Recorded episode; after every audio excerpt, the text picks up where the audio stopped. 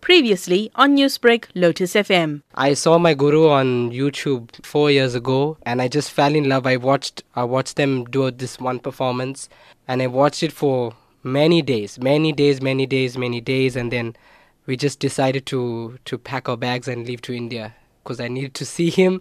I needed to see my akka as well. After my mom, my parents uh, started to communicate with my guru, uh, sending via emails because at that time he was in the US. My amma used to communicate via email to make the arrangements, and then eventually we booked our flights and we just left. How does it feel being the first male Kuchipudi graduate in South Africa? It's exciting at the same time.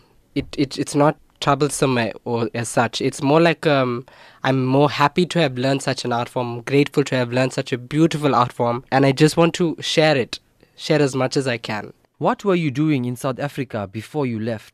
I was studying sound design in Cape Town, so I'm come from a family of music and dance being my mom and dad. So I was in Cape Town studying audio design in, in SAE Creative Media College. I was doing that and I completed my course there. But then after that, I needed to leave to India. I was very much excited to get out of SA and go and study. And how did it feel performing your graduation ceremony in South Africa?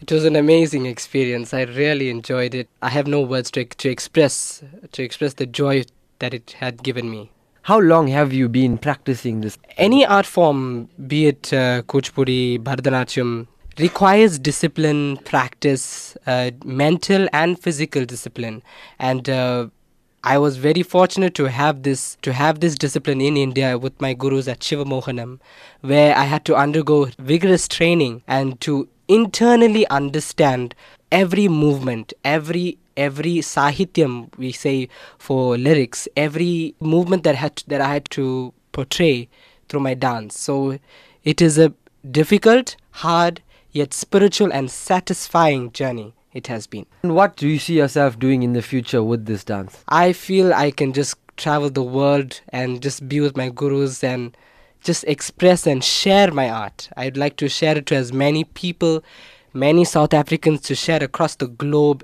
as much as I can, be it music and dance. Where do you see yourself in the next five years? I see myself settling down in the ocean somewhere on the beach.